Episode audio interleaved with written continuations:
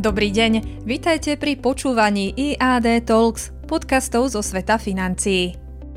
Ekonomické vyhliadky, malý hurikán alebo superbúrka – v priebehu posledného týždňa sa začali vyjadrovať rôzni lídry v biznis svete, a to predovšetkým v Amerike, že obdobie univerzálnej sily ekonomiky USA ustúpilo pochmúrnym vyhliadkam, v ktorých nedostatok pracovnej sily, prudko rastúce akciové trhy, ktoré budú za každých okolností len rásť, už nie sú viac samozrejmosťou technologickej spoločnosti od materskej spoločnosti Facebook Meta Platforms po Uber Technologies v posledných týždňoch prudko spomalili nábor zamestnancov a Elon Musk povedal zamestnancom spoločnosti Tesla, že plánuje zrušiť 10% jej pracovných miest. Maloobchodné giganty v Amerike ako Walmart a Target, ktorých zisky počas pandémie prudko vzrástli, uviedli, že vyššie náklady sa začali premietať do zárobkov a že niektorí nakupujúci začínajú obmedzovať výdavky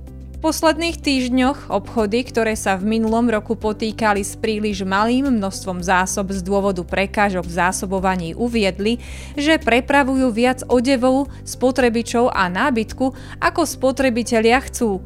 Ten hurikán, ktorý sa tam formuje a ide na nás, príde onedlho, povedal generálny riaditeľ JP Morgan Jamie Dimon na konferencii minulý týždeň. Len nevieme, či je to malý hurikán alebo superburka Sandy. Brian Moynihan, generálny riaditeľ Bank of America so sídlom Charlotte v Severnej Karolíne, mal miernejší výhľad a na konferencii povedal, že jeho zákazníci stále nehovoria o obavách z recesie. Sme v Severnej Karolíne, máme tu hurikány, ktoré prichádzajú každý rok, povedal. Americká ekonomika však zostáva do značnej miery zdravá. V USA v máji pribudlo 390 tisíc pracovných miest a dopyt po pracovníkoch zostáva historicky silný, najmä v odvetviach služieb, ako sú reštaurácie a letecké spoločnosti.